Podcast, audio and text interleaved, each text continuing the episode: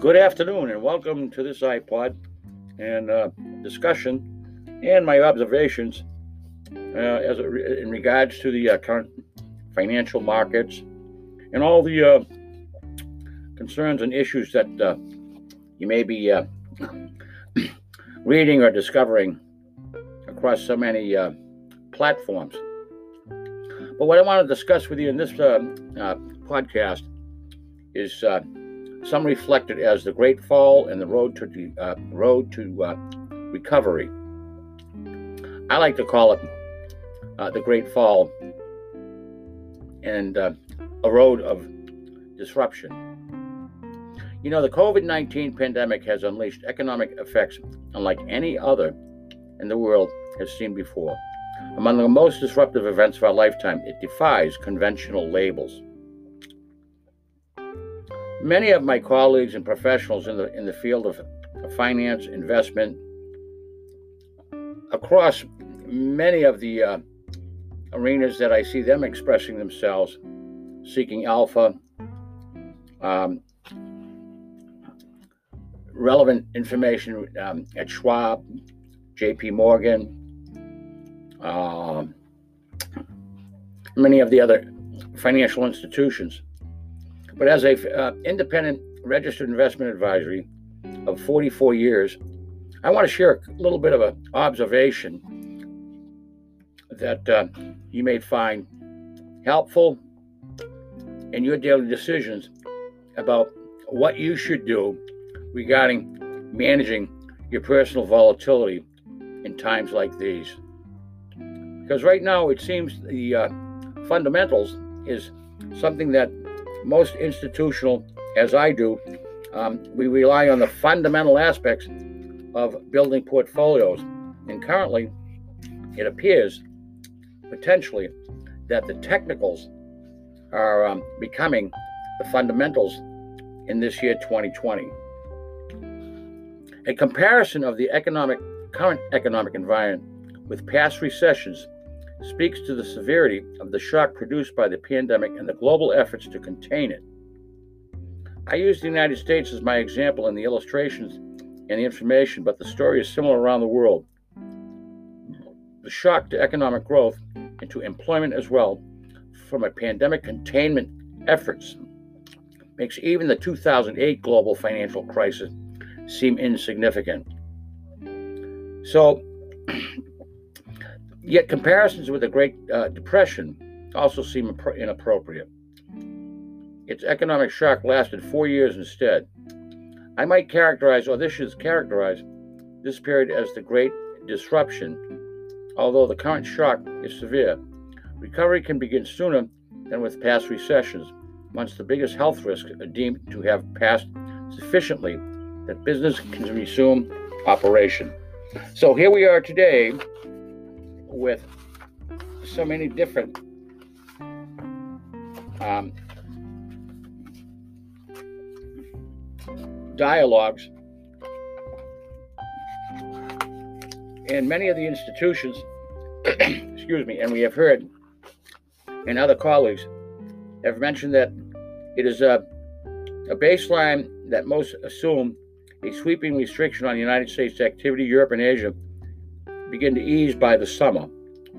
You know, with this pandemic, they said that it should abate because this pandemic doesn't do so well in the summer months. Well, we're seeing that this is not so. We're also being told that wearing a mask is is um, the way to go. But still, my personal observation and applying investment advisory to the current, current events has to be considered since this is not a Great Depression, this is not the market corrections that we've seen in 2008. This is totally different. Some are expecting a V shaped recovery, so called because of the letter it resembles on a chart. In other words, the economy the markets will rebound faster in a V shaped recovery. So think of that in regards to the highs and lows and the volatility that is being experienced in this current market. As a trader, also daily, institutionally, I witness and see a market turnover of six to seven or 900 points on one day trading session. Back in October, we called it Black Friday.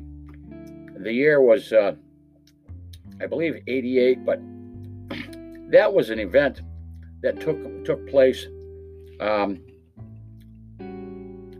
for a, that was astonishing actually for the market at that time on Black Friday to do what it did. I don't need to go there, but what most people are reflecting is that getting business activity back to where it was before the pandemic could take two years. A U shaped recovery, given shocks to both supply, stemming from containment measures, and demand. And keep in mind the supply aspects of the U.S. domestic economy, companies, from the tech companies to fuel, consumer goods, and unlike any other time in the history of the United States, this is the first time where our supply chain is dependent upon a foreign country.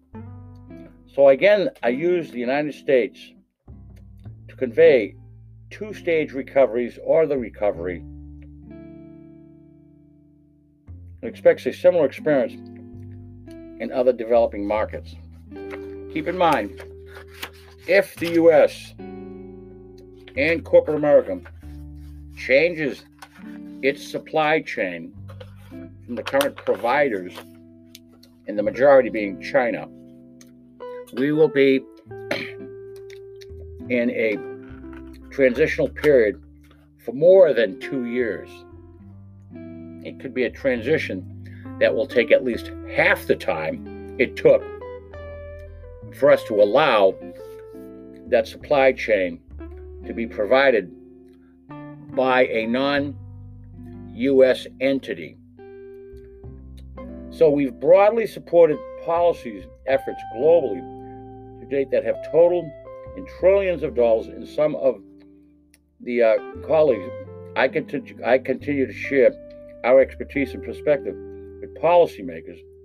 A whatever it takes approach is appropriate for the unprecedented nature of the shock. And again, a whatever it takes approach. That doesn't sound like leadership to me. That sounds like they're calling it on a day to day basis and regarding what and how and individuals should manage the volatility regarding their financial welfare and wealth. Realization of such an upside risk wouldn't make the Great Fall any less of a defining experience. Profound shocks have historically accelerated trends already underway. Think of telecommunications as an immediate example and led to change in society and consumer behavior. We're going to have a world of change to contemplate. Think of the current economic environment that you now personally experiencing.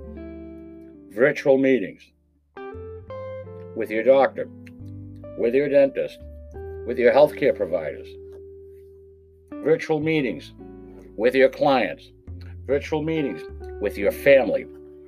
So, this is a whole new day. This is a whole new economy. So, what I'm sharing with you today is that we are seeking innovation and mobil- mobilization of a different kind for a different type of fight. Corporations big and small across America are shifting production to make personal protective equipment, PPE, ventilators, sanitizers, treatments, tests, and perhaps most importantly, to develop a vaccine. It may not be perfect and it may not be seamless, but the country is aggressively using the engines of private enterprise and innovation to respond to this crisis, and it's making a big difference. but it's going to take some time. Economic headlines tend to overwhelmingly focus on what is being lost jobs, GDP, corporate profits. This is fair reporting, as the short term economic plan is acute and affecting millions of Americans, American lives during the period. But focusing overwhelmingly on near term weak economic data often clouds the ability to acknowledge what is actually working, the very engines that make the economy resilient over the long term. So, what you want to do with this kind of volatility, depending on your horizon, is I would seriously seek a professional that has years of market experience that works with you in a fiduciary capacity. I'm offering all readers and listeners our just released Stock Market Outlook report. This report contains some of our key forecasts to consider, such as 10 trends we are seeing in the COVID economy. How will coronavirus continue to impact, impact the markets? Is it time to buy U.S. stocks? U.S. returns expectation for 2020. We are in the earnings season now in the third quarter, and it's probably going to be somewhat bleak. Hopefully, that appears to be short term. So, the bottom line for investors economic, geopolitical, and health crises throughout the human history have often spurred a flurry of innovation, production, and growth. These crises are never welcomed ones, and they often lead to devastating, tragic losses. But we must also remember that crises are inevitable, that they are part of the human story and always will be. Believing that innovation, ingenuity, adaptation, and, and growth is a bigger part of the human story. However, is what I see as the ideal mindset, especially for long term investors. For individuals that are seeking current income, you need to you need to have us or allow us to provide you with an income plan. For those who have a longer horizon, you need to have an investment advisory that provides prudent financial forward aspects regarding the current times.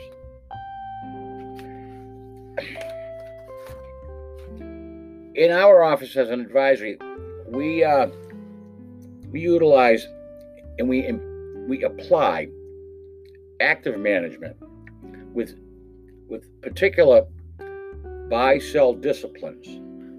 We're not day trading, we're doing institutional portfolios for many individuals. So you have to keep in mind that the one thing that we look at first are the overall sectors, sector reporting, what sectors are performing in this current market. Not companies, not institutions.